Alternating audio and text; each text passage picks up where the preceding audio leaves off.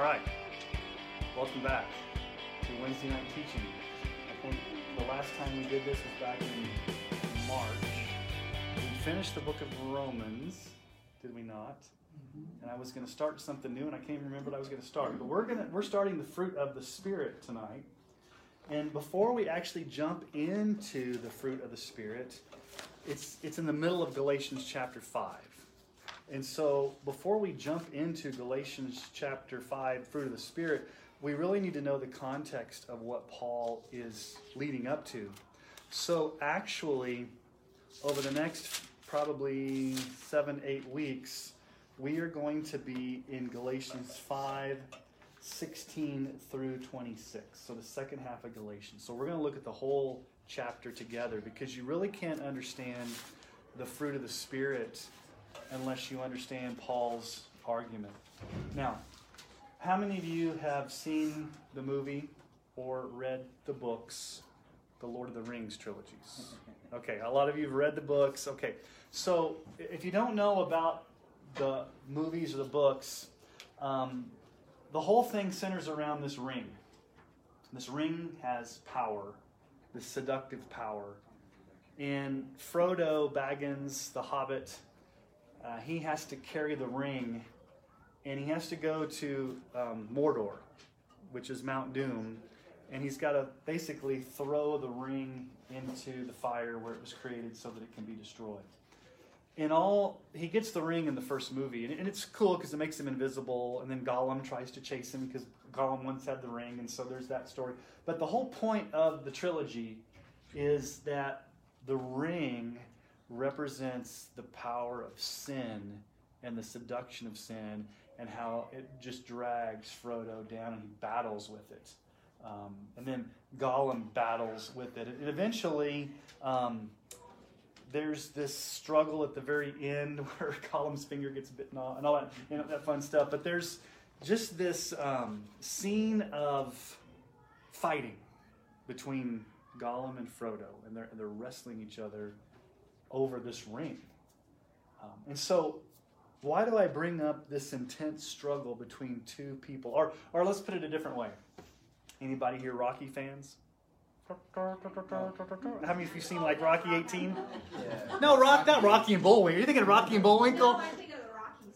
Oh, Rockies, the Colorado Rockies, like baseball. No, I'm talking like Yo, Adrian, that Rocky. Okay. Yeah, Yeah. today. We'll see when they want. Yeah, no, not today. Rocky fought Apollo Creed, lost in Rocky 2. He fought Clubber Lang, Mr. T. He fought Dolph Lundgren, which, what was his name? Um, Ivan Drago. Um, Tommy Gunn, he fought him. You know, so battles, okay? So you've seen battles, you've seen intense struggles. And so one of the things that we're going to find out when we, when we go to Galatians chapter 5, that right from the start, Paul is going to talk about this battle that every single Christian goes through. Okay? And so I'm going to begin with a question tonight. And this is on your sheet. Man, it's I can't believe I'm actually back in a room with people doing PowerPoint on a Wednesday night and we're doing a Facebook Live and I'm not doing it to a camera with just nobody there. So if you're watching on Facebook Live tonight, welcome. We're glad. Wherever around the country you are, or around the world, we're glad that you're watching tonight. I have to say that because we have people watching all over the world. So here's the question Does your struggle with sin, and don't say you don't struggle with sin. Okay, let's let's assume that you struggle with sin. Does your struggle with sin ever cause you to question your salvation? Like, do you ever say, "Man, if I was really saved, I wouldn't I wouldn't have done that"? Why did I give in? Like Sunday, we're talking about temptation. Why did I give into that temptation? If I was truly saved, I would never ever struggle with sin. Have you ever been in a church culture where they told you if you struggle with sin, you better you better question your salvation because you not you're not a very strong Christian, a very mature Christian. So can we establish from the very beginning that the Christian, the Christian struggles with sin? Do you think Paul struggled with sin? What did Paul say? In Romans chapter 7, 18 through 19, Paul says, I know that nothing good dwells in me, that is in my flesh. For I have the desire to do what is right, but not the ability to carry it out. For I do not do the good I want, but the evil I do not want to do is what I keep on doing. How many of you have ever ever had that? I want to do the right thing, and I don't do the right thing. I do the wrong thing.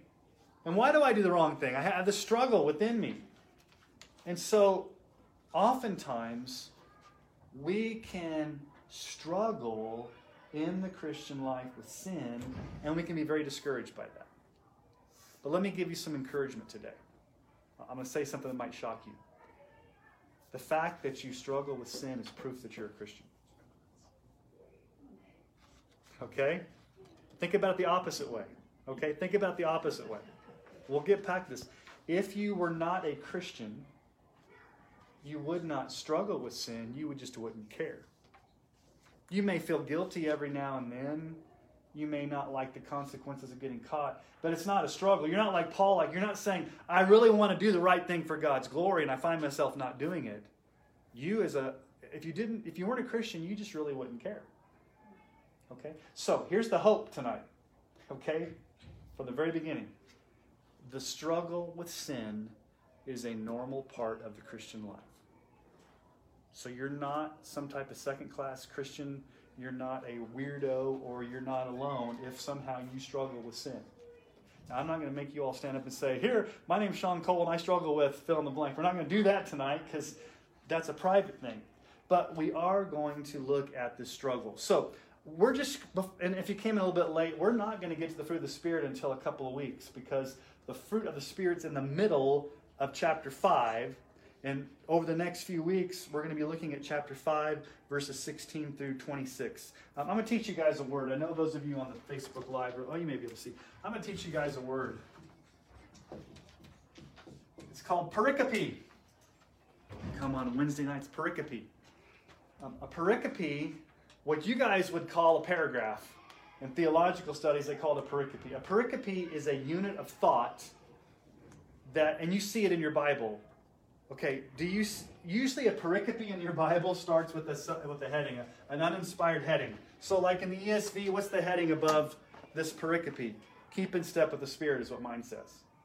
And then there's a break at chapter six. So usually the English translations have looked at the Greek text and said, this is how it divides up in a nice paragraph or, or unit of thought or section.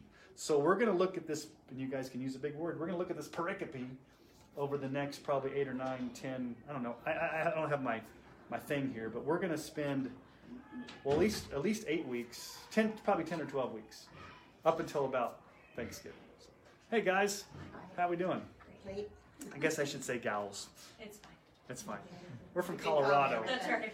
There you go. We've been cobblers. That's true. Okay. we'll leave it at that. we'll leave it at that. We're just glad you're here tonight. All right. So let's read Galatians 5. Let's read Galatians 5, uh, 16 through 18. Okay. Brent, I see you're watching. Is it coming through vertically like it's supposed to? Okay. Because what I'm seeing here is hopefully what's coming out out there. All right. So here's Paul. Galatians 5, 16. But I say, walk by the Spirit, and you will not gratify the desires of the flesh. For the desires of the flesh are against the Spirit, and the desires of the Spirit are against the flesh. For these are opposed to each other to keep you from doing the things you want to do. But if you're led by the Spirit, you're not under the law. I'm going to keep reading just so we get the whole context. Now, the works of the flesh are evident sexual immorality, impurity, sensuality, idolatry, sorcery, enmity, strife, jealousy, fits of anger, rivalries, dissensions, divisions, envy, drunkenness, orgies, and things like these. I warned you, as I warned you before, that those who do such things will not inherit the kingdom of God. But the fruit of the Spirit is love, joy, peace, patience kindness, goodness, faithfulness, gentleness, self control. Against such things there is no law. And those who belong to Christ Jesus have crucified the flesh with its passions and desires. If we live by the Spirit, let us also keep in step with the Spirit. Let us not become conceited, provoking one another, envying one another. Okay. So here's the main point of verses 16 through 18, okay? So this is what we're going to look at tonight. Here's the big idea. Here's the main point. Just distill it down to a sentence. You grow in your Christian walk through an intense struggle with sin. Now that sounds counterintuitive, doesn't it? So, so here's the question How do you want to grow in your Christian faith? By sin. By struggling with sin. Okay? That's like a weird way to put it. Okay, so my argument that I think this text is making is you actually grow through your struggle with sin. Now, go back up to verse 13. I know we're not going to spend a lot of time on this, but it's, it's in chapter 5. Paul says, You were called to freedom, brothers, only do not use your freedom as an opportunity for the flesh, but through love serve one another. For the whole law is fulfilled in one word you shall love your neighbor as yourself. But if you bite and devour one another, watch out that you're not consumed by one another. Okay. Don't abuse your freedom that you have in Christ by indulging the flesh. Okay? So let me just stop for a moment. This is not in your notes, but when, when Paul talks about the flesh, there's certain times where he's talking about the human body, like flesh and blood. So you have to look at the context to determine which one he's using. But when Paul talks about the flesh here, he's talking about the um, the remnants of your sin nature. That okay. So let me put it this way. This is not in your notes, but we got to start back from the beginning. Okay, so put your notes aside and just listen for a while. Okay.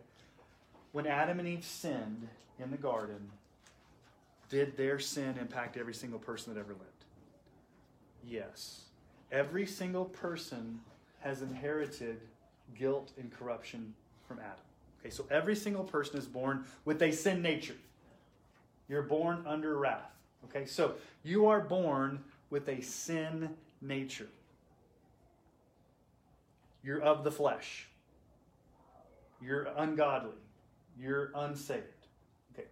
When you get saved, do you automatically ever get rid of that old flesh, or do you still carry it around with you? You're a new creation in Christ, you're regenerated, you're born again, but you still have the remaining flesh. Now, the question a lot of people ask is how come God just didn't get rid of it? How come you became a Christian? Why do, why do you still have to struggle with the flesh? And my question is I have no earthly idea. That's just the way it is. I can't ask. God never answers that for us. Why didn't you just take it away when you got saved? Well, it'll get taken away when we get to heaven, right? So you are saved. You are of the Spirit. You have the Holy Spirit, but you still have the remaining flesh, the sinful desires, the sin part of you that won't ever go away. And that part of you battles, struggles with the new part of you. Does that make sense? Okay, so what's his main point here? What's he say there in verse 16?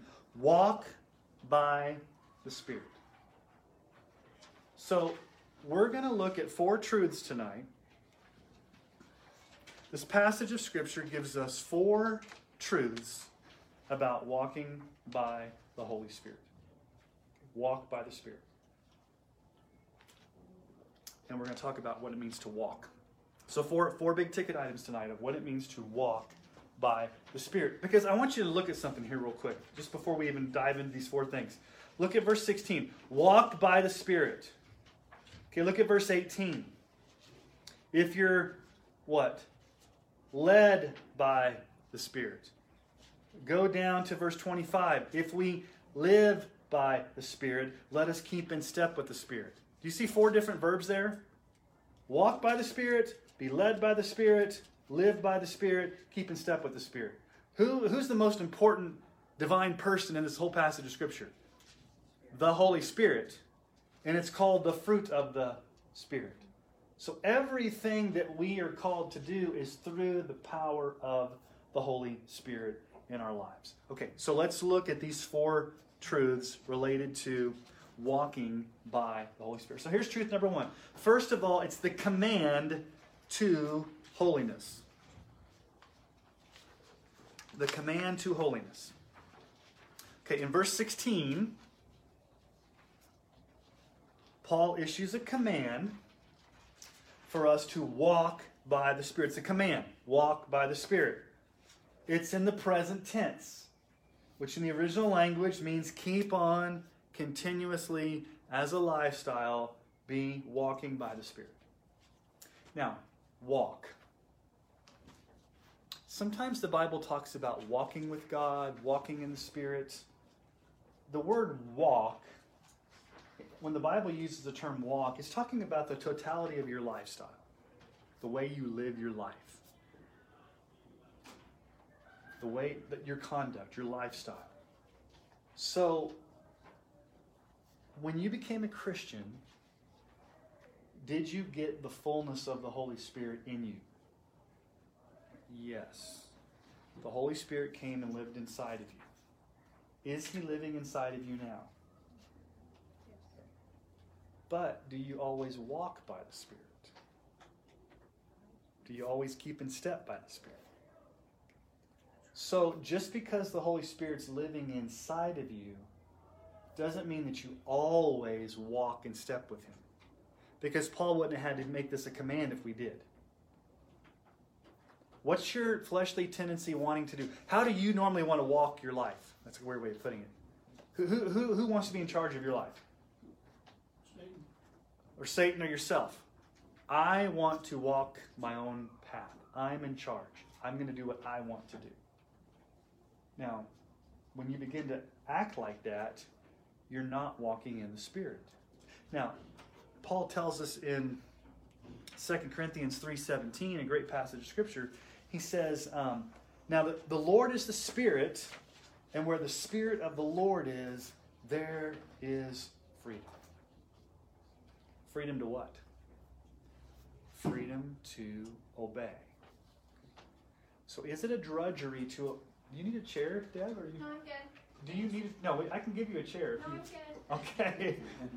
Just feel really, we can get you a chair. Okay. Um, walking in step with the Spirit is something that should be joyful. It should be something that's freeing. It should be something that gives you life and joy, not a drudgery. Um, sometimes Christians can approach holiness or walking in step with the Spirit as like God's out to not let me have any fun, and I got to obey all these rules, and I can't do what I want to do, and um, that's not really the Christian life. The Christian life is the Holy Spirit has changed me from the inside out, and He empowers me to live the way that God wants me to live, and that's the true path to freedom. The other way is a path to slavery, a path to bondage. So, this command to walk in holiness, walk by the Spirit, it permeates the entire Bible. Okay? So, do you realize that before time, God sovereignly planned for you to be holy and blameless? That was God's plan for you. Ephesians 1 4. Even as He chose us before the foundation of the world, that we should be holy and blameless before Him. So, God's plan for us from before we were even born, before the world was created, was to be holy and blameless. Okay, Jesus, when He died on the cross, He died for us to be holy and blameless. Um, Ephesians 5 25 through 27. This is in the context of husbands loving your wives, but there's some great truth here. Husbands, love your wives as Christ loved the church and gave himself up for her, that he might sanctify her. That's the church, Jesus. Having cleansed her, the church, by the washing of water with the word, so that he might present the church to himself in splendor, without spot or wrinkle or any such thing, that she might be holy and without blemish. So, before time, God's plan for you was to be holy. Jesus died on the cross for you to be holy. And right now, the Holy Spirit is renewing you to be holy. Ephesians 4 21 through 24. Assuming that you've heard about him and were taught in him as the truth in Jesus, to put off your old self, which belongs to your former manner of life and is corrupt through deceitful desires, and what? To be renewed in the spirit of your minds, and to put on the new self, created after the likeness of God in true righteousness and holiness. So God's plan before creation was for you to be holy. Jesus died for you to be holy. The Holy Spirit's working in you to be holy. And God's grace is powerful to give you the ability to say no to ungodliness. What does Titus 2 11 through 12 say? This is from the NIV. Um, for the grace of God has appeared that for the grace of God has appeared that offers salvation to all people. It teaches us what teaches us? God's grace teaches us to say what? No, no to what? Ungodliness and worldly passions, and to live self controlled, upright, and godly lives in this present age. Okay. So, if this is a command, walk by the Spirit, do we have a choice in the matter? It's a command. It's something that we are to do.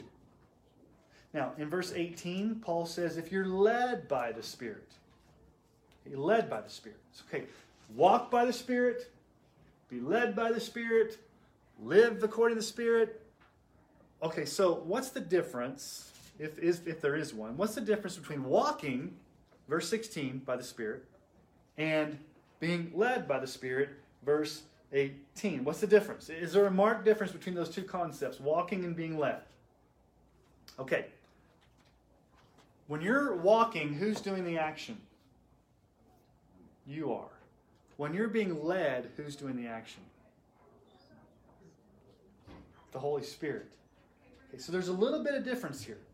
Okay?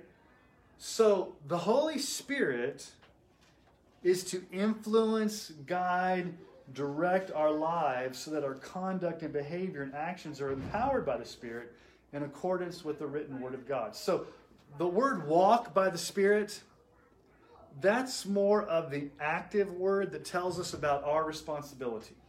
Okay. We're not passive channels that don't have any responsibility in this walking into holiness. It's, it's a command for us to obey. So we've got to choose to do that. Choose to walk by the Spirit. Okay, so the walking by the Spirit is more of this our responsibility. Now, obviously, the Holy Spirit lives in us and gives us the power to do that. We're not on our own. He prompts us, He directs us. So, walking is more the conscious choice we make to pursue holiness. Being led by the Spirit is more the passive aspect of it, which speaks about the Holy Spirit influencing and guiding us and leading us in His strength. Okay, So he kind of like pushes us and propels us along. Um, he's the one that gives us the strength. Um, so the, interestingly, this word led, being led by the Spirit, some of, some of you are cattle people. Uh, it was often used of a farmer herding cattle or a shepherd leading sheep.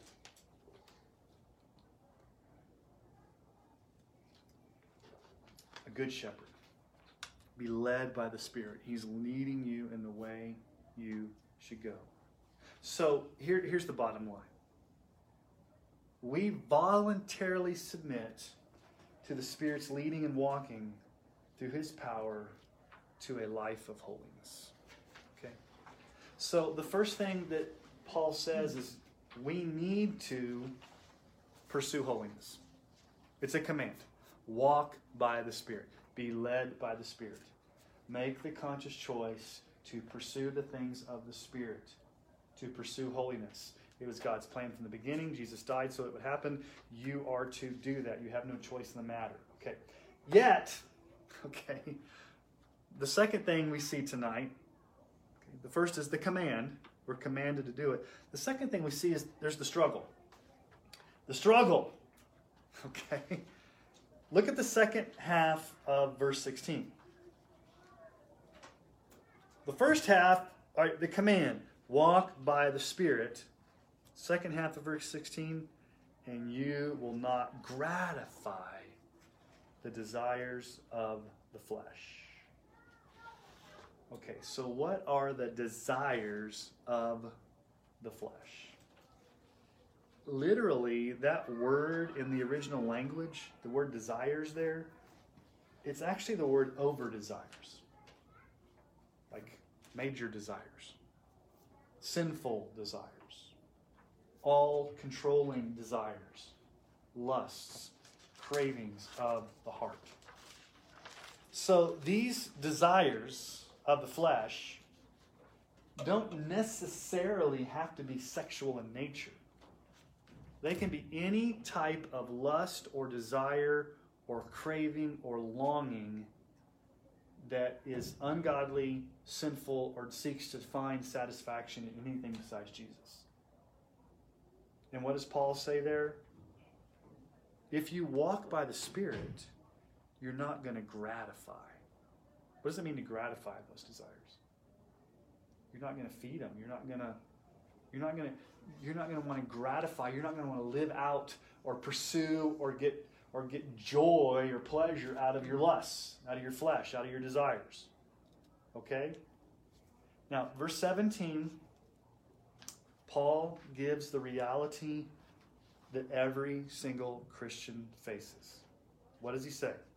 The desires of the flesh are against the spirit, and the desires of the spirit are against the flesh. These are opposed to each other to keep you from doing the things you want to do. Okay, so as I said earlier, whether you like Rocky Balboa, not the Colorado Rockies if you do, or Gollum fighting Bilbo at Mount Doom over the ring, there is an intense ongoing battle in the heart of every Christian between the desires of the Holy Spirit and the desires of the flesh.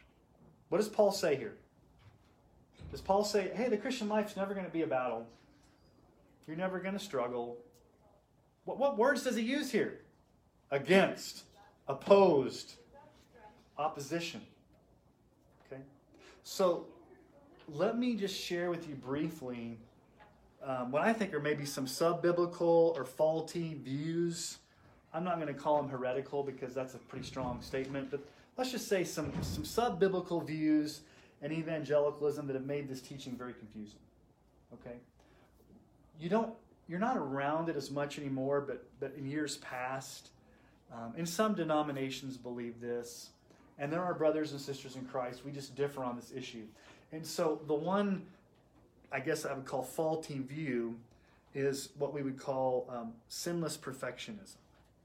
Sinless perfectionism. Okay, this view was popularized in the 1700s by John Wesley. I've Heard of John and Charles Wesley? Um, great man of God, his brother, the hymn writer. Um, they started the Methodist denomination. Um, but Wesley and modern day, um, more of the Arminian camp, would say that it's theoretically possible for a Christian to reach a, reach a state where they don't sin anymore. Okay? Now, they can say it's possible to be free from all known sin. Now, let's just talk about the reality of that. If you're going to make that argument, how, would, how do you define sin? How do you think they define sin? Outward actions. Okay, so it would be something like I can go a day without murdering somebody. I can go a day without out- outwardly acting upon my impulses and be sinless that day.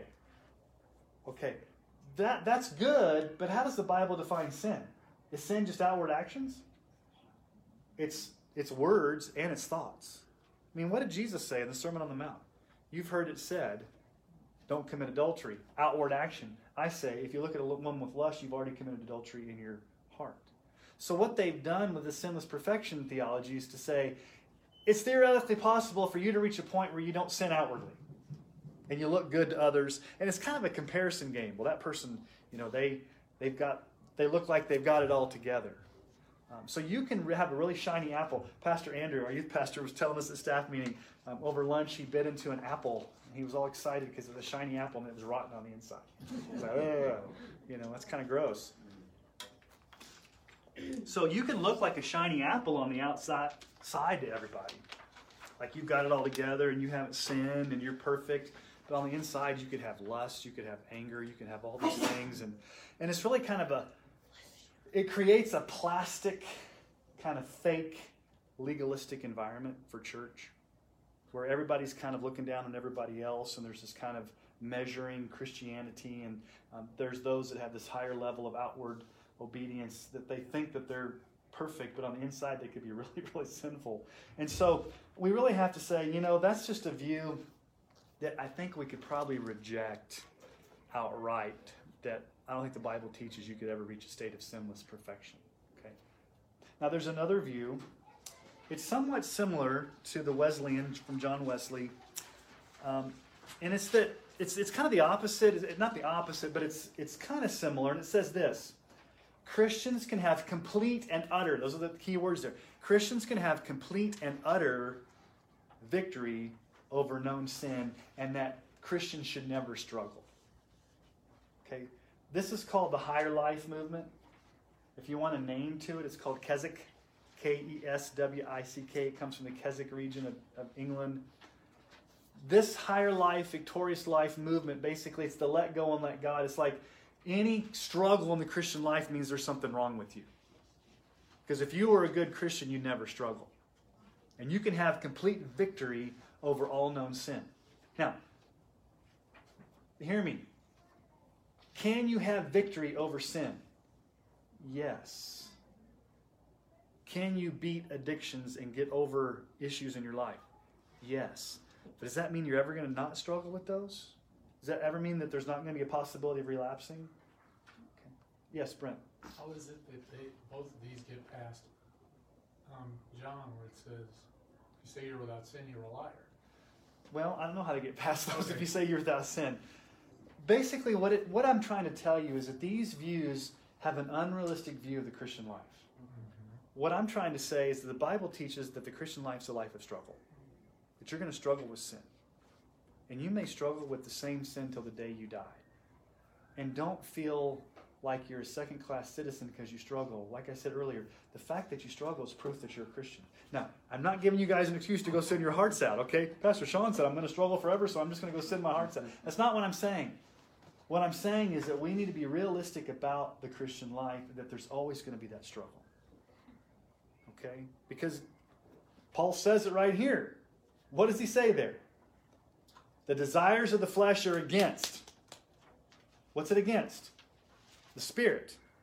The desires of the spirit are against the flesh. These are opposed. Does anybody have a different translation that uses the word opposed or against? Contrary, okay. Does anybody have a different translation besides opposed or contrary? Do they say they're they're in opposition? Yeah, opposition, opposed, contrary. Okay? So let me just let's just break it down this way. There are only two types of people in this world. No, number one, there are unregenerate, unsaved people who've not been saved and they don't have the Holy Spirit. And number two, there are regenerate people who are saved and have the Holy Spirit. That's really the only two types of people. Romans 8, 8 through 9 says this Those are who in the flesh, a non believer cannot please God. You, however, are not in the flesh, but in the Spirit, if in fact the Spirit of God dwells in you. Anyone who does not have the Spirit of God does not belong to him. And then Romans 8, 14, for all who are led by the Spirit of God are sons of God. Okay. Here's, here's where Paul can get a little bit confusing. You are not, you're no longer in the flesh or of the flesh because you've been saved. But that doesn't mean that you don't still struggle with the flesh. Does, does that make sense or is that confusing? You're, being in the flesh does not define you anymore because you've been saved. You've been liberated. You've been set free. You are now a Christian with the Holy Spirit in you. You're no longer in the flesh as your identity of being in bondage to sin. But as a born again Christian, you still struggle with the flesh. Now, how do I know that? Well, look at verse 17. Paul tells us the desires of the flesh are against the desires of the spirit, they're opposed to each other. Okay, think about your life before you were saved. Who was on the throne of your life before Jesus was? Who was in charge? Me. Or you. Your flesh. You were in charge, okay? You were on the throne of your life, taking charge of your life. You called the shots. You lived however you wanted to. You indulged the cravings of your flesh. It was all about you. Okay, when you got saved, who came and lived inside of you? Holy Spirit. He kicked you off the throne, okay? The Holy Spirit kicked you off the throne and said, I'm sitting here, I'm in charge. Okay, what does your flesh want to come do? Uh, Holy Spirit, I don't like you sitting on the throne. Move out of the way and let me sit back there. So there's going to be this, you're going to keep trying to nudge the Holy Spirit off the throne, and he's going to keep knocking you back. I don't know how he's a spirit. He can't do that. I mean, you understand the, expression. But there's going to be this intense battle for control. Now, when you were not a Christian, did you battle with the Holy Spirit when you were not a Christian? No, because you didn't have the Holy Spirit. It wasn't a struggle over power. You just gave in to your flesh. So here's the point you will always have an impulse to sin. An impulse. Don't have to act out on it, but you'll always have an impulse to sin because of the remaining flesh in you that's not been totally eradicated, it's not been totally taken away. Now, this impulse or these cravings or these desires, they no longer rule you or have dominion over you or dominate you or enslave you like they did before your salvation, but this remaining sin can still exert a tremendous influence in this internal battle. Okay, so let me just give you the point here. You, as a Christian, are no longer enslaved to sin, in bondage to sin, controlled by sin. That's not your identity anymore. But that sin can still do a lot of damage and exert a lot of influence and cause the battle to rage. So the battle's real. Now, I want you to think about something. This may be something you never thought of before. There would be something far worse for you as a Christian if there was no internal battle. The absence of struggle because your flesh has taken total control and you're dominated by sin. What's worse? Having the struggle or being overtaken by sin and having no struggle whatsoever because sin's taken over. Okay? Now let's talk about James. I talked about this Sunday morning. I want to make sure. I felt like maybe Sunday morning was a little confusing about, I didn't use the word impeccability of Christ because that's a big word, but the fact that Jesus was tempted in every way we were, yet without sin, Jesus couldn't be tempted internally because he didn't have a sin nature. And I, and I talked about how the word tempted can be tested or tried. It's used both ways in the Bible. But let's read James 1 14 to 15 because this tells us how this battle rages, how this thing happens. James 1 14 through 15. Each person is tempted when he is lured and enticed by what? What's your Bible say? His what? Own desire. So you have a desire that's there first. And you're lured and intense by your own desire. Then desire, when it's conceived, gives birth to what? Sin. And sin, when it's fully grown, gives birth to. Okay, so let's just draw this on the board. Okay, so it's kind of like birth language. Okay, something conceives, gives birth, and then it's full grown and dies. Okay, so what, what's at the what's what's the zygote, I guess, or what's the what's the thing that starts? Your internal what? Your desire. What does he say there? Okay. Each person is tempted when he's lured and enticed by his own desire. Then desire, when it's what? Conceived, what does it give birth to? It gives birth to sin. And sin, when it's full grown, gives birth to death. death. Okay. So what started out as a desire can ultimately end in spiritual death. So James's point is okay, there's a point here between desire and sin, is there not? You can be tempted by the desire and not act out on it. Where's that point of struggle? Where's the struggle?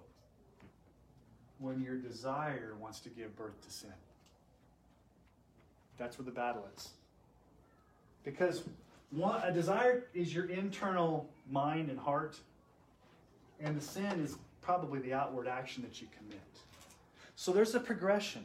Okay, so let's just talk about, I'm going to talk about, I think, what almost everybody goes through that's a Christian. And if you don't go through it, I go through it too. I'll share my own experience. Okay, so here we go.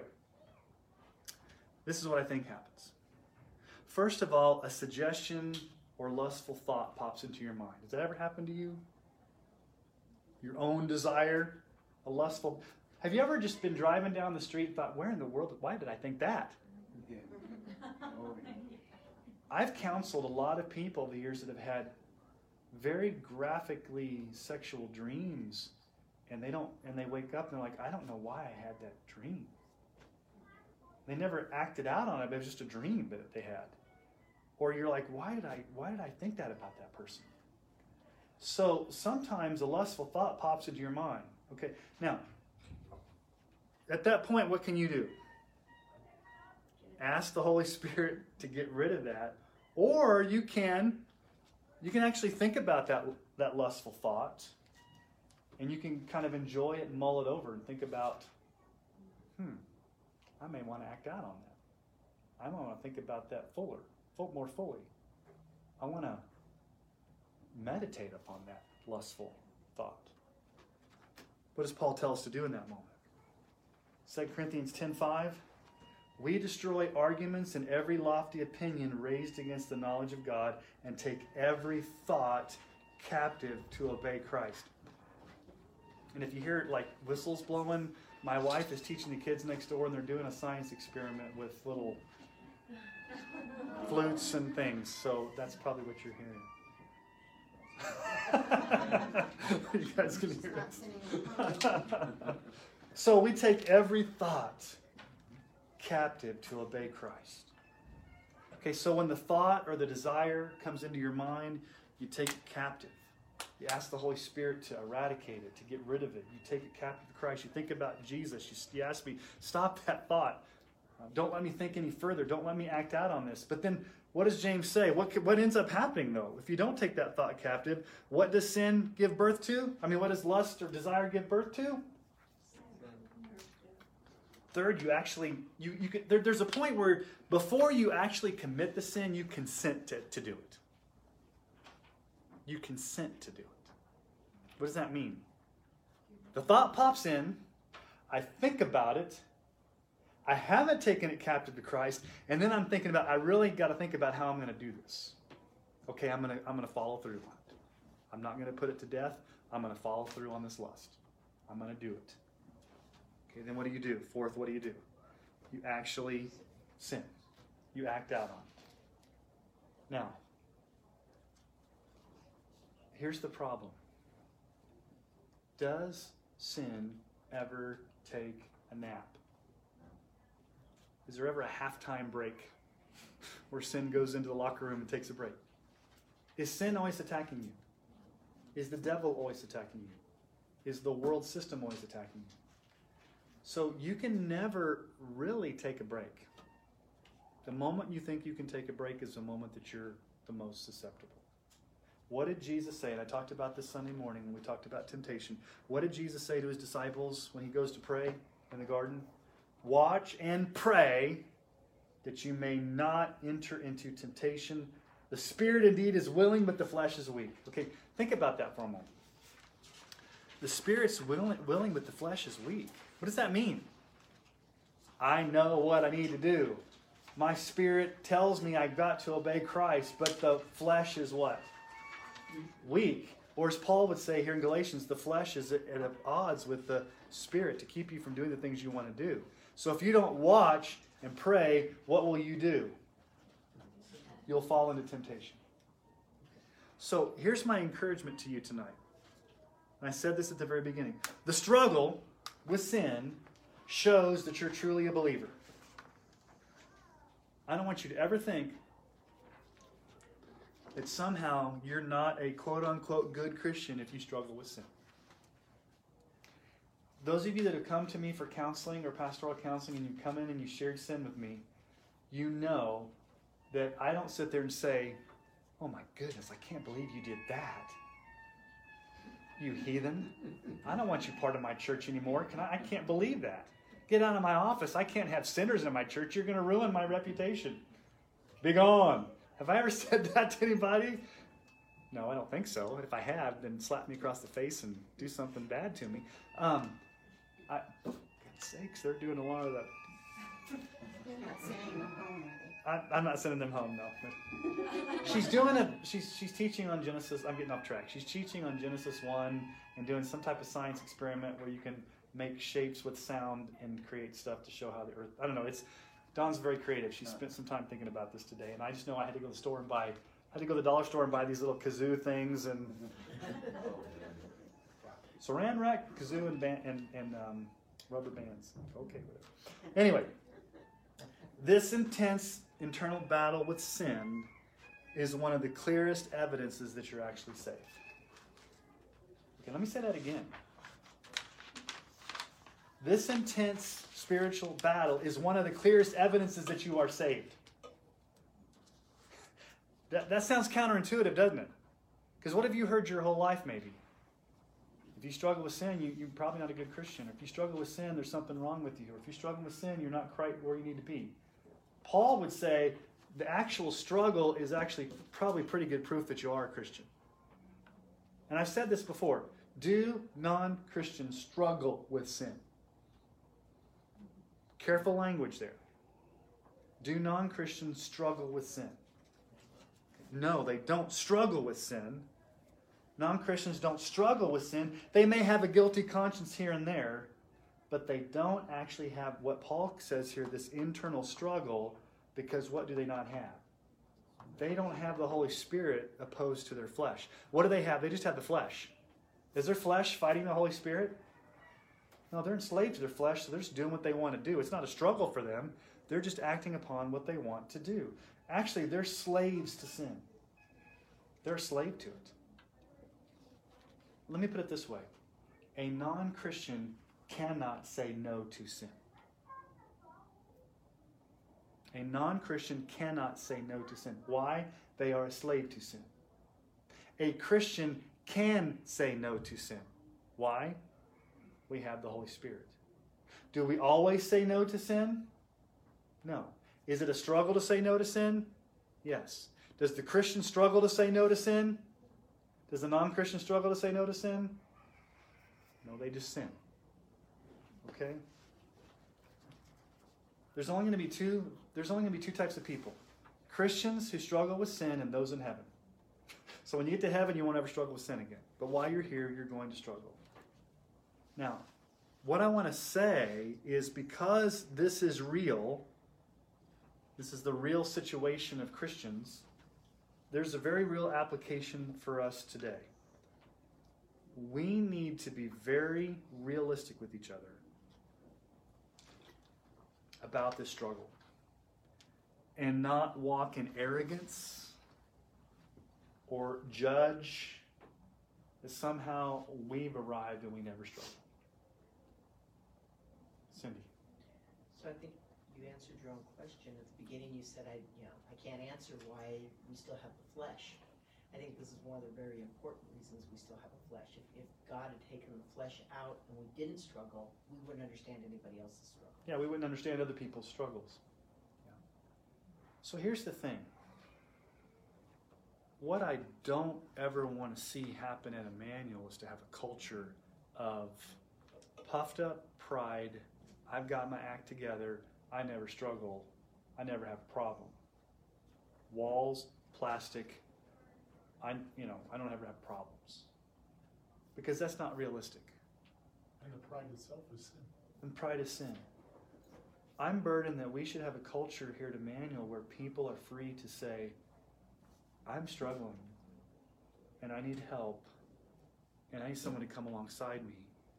And the person in the church doesn't say, Oh my goodness, I can't believe you did that. The person says, You know what?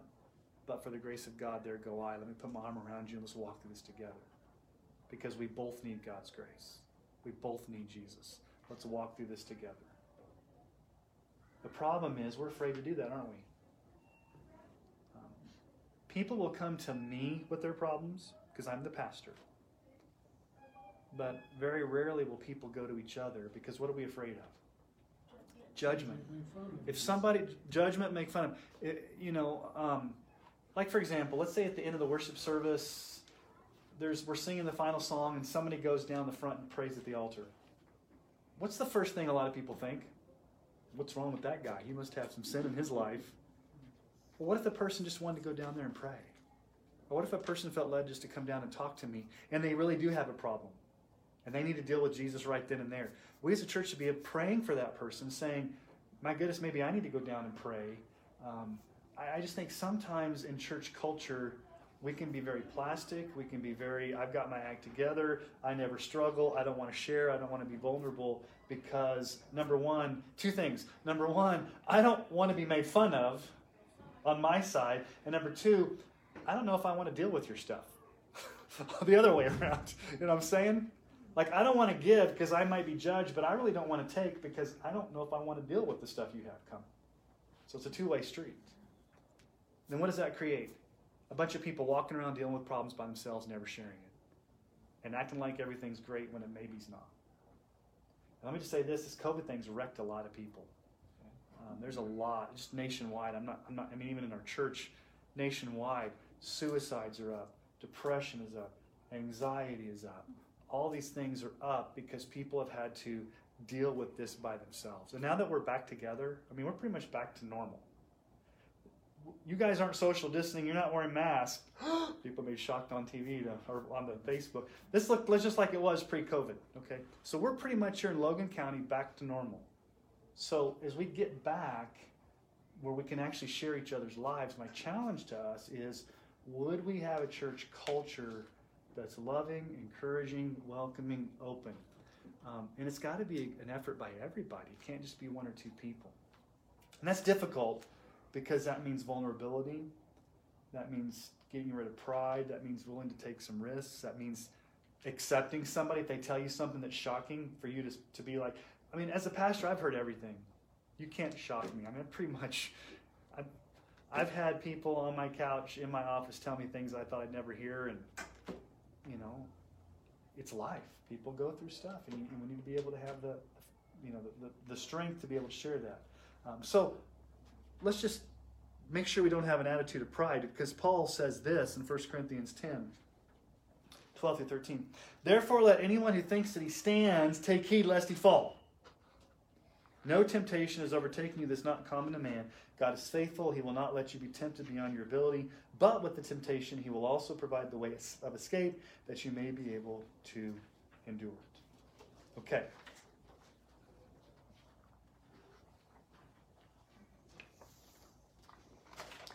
When you're walking by the Spirit, when you're being led by the Spirit, what are you not doing? You're not gratifying the desires of the flesh. You're pleasing the Lord. Okay? It's interesting. Um, in the Hall of Faith in Hebrews chapter 11, the writer of Hebrews makes a very interesting statement about Moses. And you guys know about Moses, Prince of Egypt, how he grew up in the court of Pharaoh and he had all the pleasures probably at, at, at, one point in, in, in Moses' life before he killed the Egyptian and ran off, because he was the son of, you know, basically the kingdom, he probably had as many women, as much food, as much money as he wanted at his fingertip. You want a harem of women, Moses? We'll get it for you. You want the spread of food? We'll get it for you. You want unlimited pleasure? We got it for you. Okay, well, listen to what the writer of Hebrews says about Moses. By faith, Moses, when he was grown up, refused to be called the son of Pharaoh's daughter, choosing rather to be mistreated with the people of God than to enjoy what?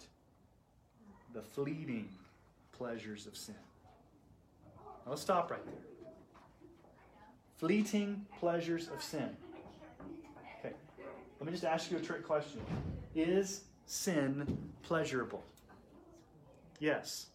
Would you sin if it wasn't fun? Okay. What's that adjective he puts before pleasures? Mine says fleeting. What is fleeting? Here, here one minute, gone the next. So sin's going to bring you pleasure. It's going to bring you happiness, but it's going to be fleeting. It's going to be not lasting. It's going to be temporary. You may get immediate gratification for maybe five minutes, 10 minutes, 20 minutes, two hours, however long, but it's going to be, as Paul says here, you're going to be gratifying the desires of the flesh temporary gratification, gratifying your flesh, fleeting ple- pleasure. You're not walking by the Spirit. Okay. So number one, we see the command: walk by the Spirit. We're commanded to holiness. Number two, we see the struggle. It's going to be hard. There's going to be an internal battle. You're going to struggle. There's going to be this internal struggle. Now, third, we see the practice of holiness. And this may be where you're a little bit frustrated with me. Because I've said, okay, be holy. Paul says, be holy. And then I told you, it's going to be an intense battle. And you're not going to have complete victory over sin until you get to heaven. But what have I not told you? How do you walk by the Spirit? Okay. Paul does not answer that specifically in this passage of Scripture. but I'm going to answer it for you tonight. So the question is how do you walk by the Spirit? How do you do this? How do you not gratify the desires of the flesh? How do you walk by the Spirit? Okay. So when we're saved, in our initial salvation, we're saved by grace. We need to we need grace to continue in our daily walk. And God has appointed for us what have historically been called the means of grace to help us grow. How do you grow in holiness? How do you grow in your faith? The means of grace. Now, what are the means of grace? What do I mean by the, the means of grace? This is an old term, but it's a good term. What are the means of grace for you as a Christian to grow? These are practices you can do that God uses as a means or a way to strengthen you, feed you, provide for you, grow you. You're responsible to take advantage of these means and put forth the effort to do them, but through them, the Holy Spirit will empower you to walk in holiness. So, the means of grace are things you do that the Holy Spirit uses to grow you in grace, to strengthen you. So the question is, what are these things that you do? Well, the best expression of the means of grace are found in the early church in the book of Acts. It tells us what the early church did. What did they practice? Now, this is not rocket science. I'm not going to give you like the latest, greatest tip that you're going to, you know, what, what's the secret, Sean? What I'm going to tell you, you're like, well, that's it. Yeah, that's it, because that's what the Bible says. Okay, so Acts 2.42. They devoted themselves to the apostles' teaching, fellowship, to the breaking of bread, and to the prayers. Four basic practices or means of grace. Some people call them spiritual disciplines. I don't necessarily like that term. Um, spiritual disciplines is kind of a more of a modern term. I like the means of grace because it has the word grace in there that God uses these as, as graces in your life to strengthen you. What are these four things that you can do to walk in holiness to grow your faith? Number one, Bible intake or scripture saturation. I like to call it scripture saturation. What do you think about when you hear the word saturate? Soak yourself in the scriptures. Okay, so scripture saturation. They devote themselves to the apostle teaching. Number two, prayer. Number three, fellowship. And interesting, number four, the Lord's Supper. Okay. So historically, the means of grace have had two categories. There's the private means of grace, and there are the public means of grace. So what you do in private and then what you do in public as a way to grow you. So let's first of all look at the private means of grace. This is what you do personally, privately in your own life as a means to grow. So this it's been known by different things daily quiet time personal devotion reading your bible daily bible reading um, so this is where you read your bible personally you study your bible you memorize your bible you meditate on the bible um, some of you do the annual bible reading plan which is good it gets you through the whole bible I personally don't like it because I fall behind by about February 1st.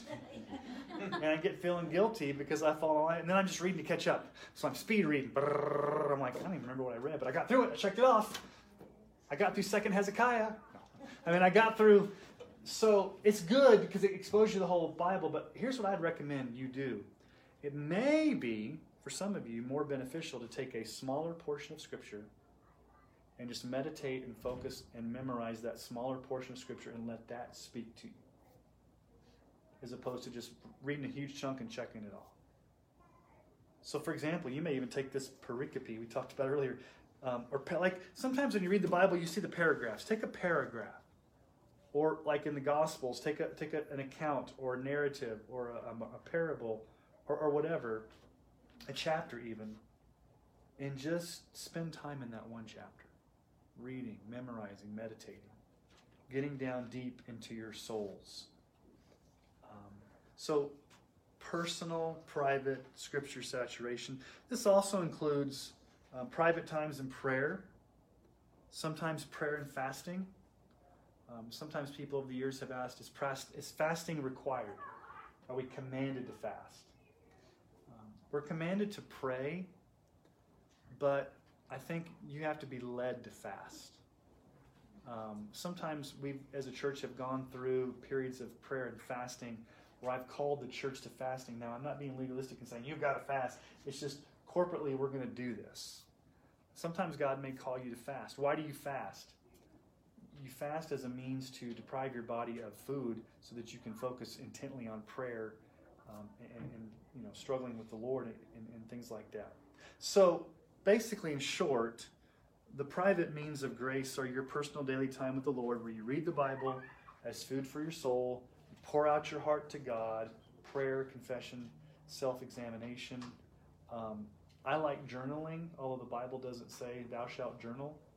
Um, sometimes it's good to journal because if you date it and you write out your prayers and you write out your thoughts, you can go. I've gone back, it's interesting. Sometimes I'll pull out the journals that I had when I first came to Emmanuel.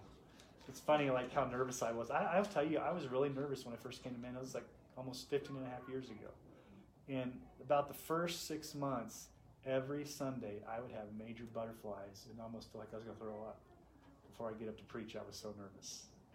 I mean, you guys may never have known that, but I mean, and I would be like, I wrote my journal like um, just things like, God, I'm, I'm, I'm so overwhelmed at Emmanuel. It's such a, you know, and all this kind of stuff. And it's good to go back and see how some things have never changed. Some of the issues I saw when I first came or some of the issues we have 15 years later. It's like, whoa, Sean, you haven't done a very good job of leading. It's still going on here after 15 years. But it's good to go back and, and look at how you've grown, what you struggled with. And so journaling is just kind of a good way to document that. Um, J.C. Ryle has written a really good book. It's from the late 1800s called Holiness.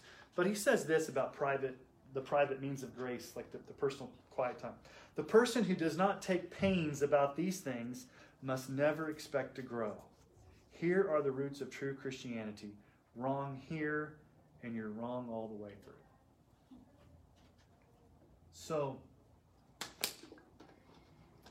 the private means of grace are your personal, private, devotional times with the Lord prayer, fasting, journaling, scripture reading, scripture memorization. Okay? But there's also the public means of grace. What you do with others in the corporate gathering of the worship service. So the, the corporate or public means of grace would be public worship service, where you sing, give of your time, talents, and treasures. You listen to the preaching of God's word. You participate in the Lord's Supper. Think about, think about this for a moment. During COVID, when you were watching me on live stream in your living room in your pajamas, and I know you're eating your cinnamon rolls and drinking your coffee. No, it's like I look through the screen. No. that wasn't the same as being with other believers, was it? I mean, you were still getting preached, you were still getting the word, but was it the same? Those times, let's just take COVID out of the equation. The times that you've been out of church, have been have those been really good growth spurts in your life, or is it times you're in church that you feel that connection? It's when you're back in church. Um, and so being part of the church family. Um, so, one of the primary ways that you fight this internal battle, temptation, struggle, trials, is to walk in, by walking in the Spirit, is to not give up on the public gatherings of worship where you can sit under sound preaching, you can be among God's people, you can celebrate the Lord's Supper each month, and, and these strengthen your faith. You may not think you're getting strengthened each Sunday when you come out. You may think, well, that was just that was an okay sermon, and that was an okay service, or da da da da. And you may not feel like a liver shiver, or you may not have this overwhelming sense of, oh, that was a power. But okay, it's like eating, it's like eating a daily meal. What happens if you don't eat? You go hungry. So being together as part of God's church, week in and week out, it's God's means of growing you and sustaining you, encouraging you by having you around other people. So Hebrews 10, 24 through 25. Let us consider how to stir up one another to love and good works, not neglecting to meet together, as is the habit of some, but encouraging one another, and all the more as you see the day drawing near. Okay, so meeting together. So one of the other things he says on that in Acts 2:42 that they did was fellowship. So fellowship with other believers in the worship service and in small group settings where you can know others' needs and be known. Okay. This is a more of a large group lecture teaching, not really interactive because you know we, we'll have time for questions, but our growth groups, being part of a growth group where you can be connected with other believers and you can have them pray for you. You can be a smaller group where you can ask questions. So get connected to a growth group. So let me just ask these questions. Are you taking advantage of the private and public means of grace God has given you as gifts to grow you in your faith? Are you devoting yourself to Scripture, reading, meditating, memorizing, studying, sitting under good preaching and teaching? Question. A question you have to answer for yourself. Are you devoting yourself to prayer, both privately and publicly, to pray with others and for others? Are you devoting yourself to fellowship? Are you connected with other believers in healthy relationships where you can share your struggles and grow and encourage one another? And are you actively participating in the Lord's Supper where God promises to nourish us spiritually through remembering the body and blood of Christ? I thought few weeks ago when we did the Lord's Supper for the first time, there was a sweet spirit on the Sunday morning I, I mean, I couldn't quite explain it. Um, but it, we'd been gone for so long, and just to take the Lord's Supper together, it was like, it's very special. Now we're taking it this Sunday because we're going back the first Sunday of the month. Um, half the church is going to be gone. I found out this Sunday because it's Labor Day weekend. But we are going to be taking the Lord's Supper, and we're back to the first Sunday of the month, taking that together. Um, the COVID, the COVID Lord's Supper packets where you take your own. Yeah, we're not passing the plates. You got your own individually wrapped. All right, and the last thing I said there was four things. So number one, there's the command: walk in holiness. We've got to be holy. We've got to walk in step with the Spirit. Number two, there's going to be a struggle. Number three, how do you do it? You do it through these means of grace that God has given you. But the victory, the victory of holiness. I'll give you some hope tonight. There's a promise in this passage. What's the promise? Even though there is a constant warfare and in this intense struggle, Paul's point is that gradually as a Christian, the Holy Spirit weakens the flesh. The flesh will never have the upper hand of a true believer. It's important to understand the original language here in the Greek text. In verse 16, the phrase is a command that we are actively to obey walk in the Spirit. That's a command in verse 16, the first half. But the second half is not a command, it's actually a promise. A what? A promise. Hmm. It's the result or the consequences of what will happen if you grow. So the command is walk by the Spirit. And what's the promise? You will not gratify the desires of the flesh. The word gratify there in verse 16 actually means bring to completion, carry it out completely. In the original text, it means you will not carry out completely your slavery or your indulgence or your um, lust to sin. And the word not, you will not gratify, it's a double negative. What's a double negative? I'm, I'm going to know not. I'm going to know not, absolutely not. It's a double negative, which means that a true Christian will not ultimately or completely gratify the lusts and cravings of the flesh. Walk by the Spirit, and you will not, no, absolutely not, gratify the desires of the flesh. Now, this is a great promise because it means that as a believer, because the Holy Spirit's in you, you will never be totally or completely dominated by sin where you're in bondage to it and you never can be freed. If you're a true Christian who lives inside of you, the Holy Spirit, will the Holy Spirit ever leave you? Will the Holy Spirit ever let the flesh ultimately get an upper hand? If you go the route of not walking in the Spirit and gratifying, what does the Lord often do in your life to get your attention and bring you back? He oftentimes will discipline you. Okay? But the Holy Spirit will guarantee that you finish the race, that you won't ultimately, completely, to the end, gratify. And then in the second half of verse 18, what does Paul say there also? We're not under the law. Look at verse 18. If you're led by the Spirit, you are not under the law. You're no longer under the enslaving, condemning power of the law. You've been freed. So here's the promise. The promise for us as believers is that because Christ has set us free, we will never totally, that's the key word, we will never totally or utterly or ultimately succumb to the cravings of the flesh so that we're dominated and in bondage to our lusts, that there is no hope of ever gaining victory over sin.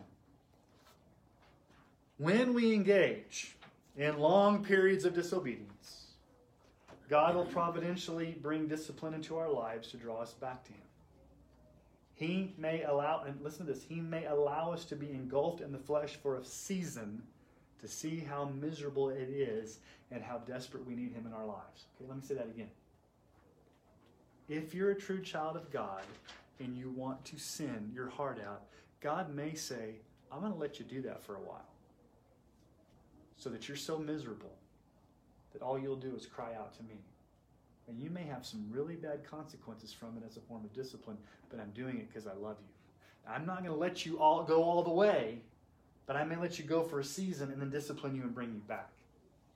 God can do that sovereignly if He wants to, as a way to make you miserable and see your need for Him.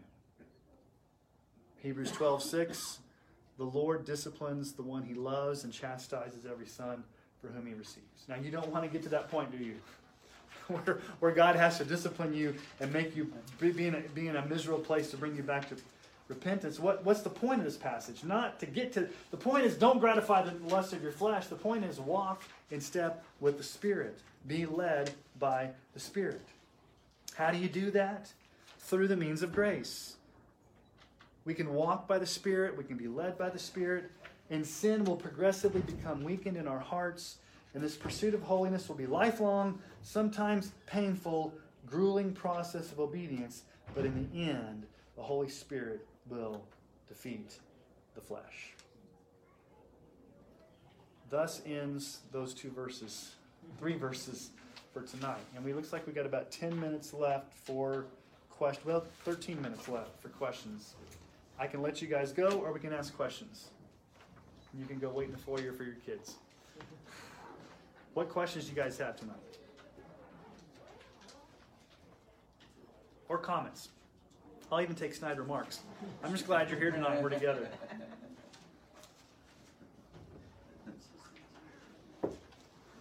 All right.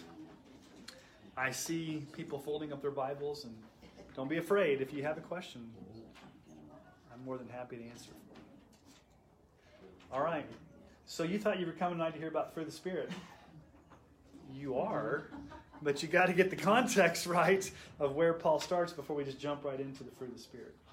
Um, all right. Well, let me pray for us, and hopefully, Lord willing, we'll see you guys next week. So, Father, thank you for this time tonight. We do, Holy Spirit, we do want to walk in step with you.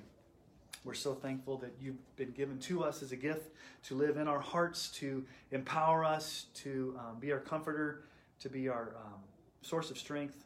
Lord, I pray for every single one in this room and even those that may be watching on the live stream that we would all not gratify the desires of the flesh, but we would walk in step with the Spirit. And we'd realize this battle's real. It may be grueling, and there may be many that are struggling right now. Lord, just help them know that they ultimately will be successful because, Lord, you will give them the strength. So, Lord, help us to encourage one another. Help us not to be prideful. Help us to be open and honest with our struggles. And help us to be a church that can come alongside one another and truly love one another and accept one another in the Lord and minister grace. And we ask this in Jesus' name. Amen. All right, thanks. I will finish this.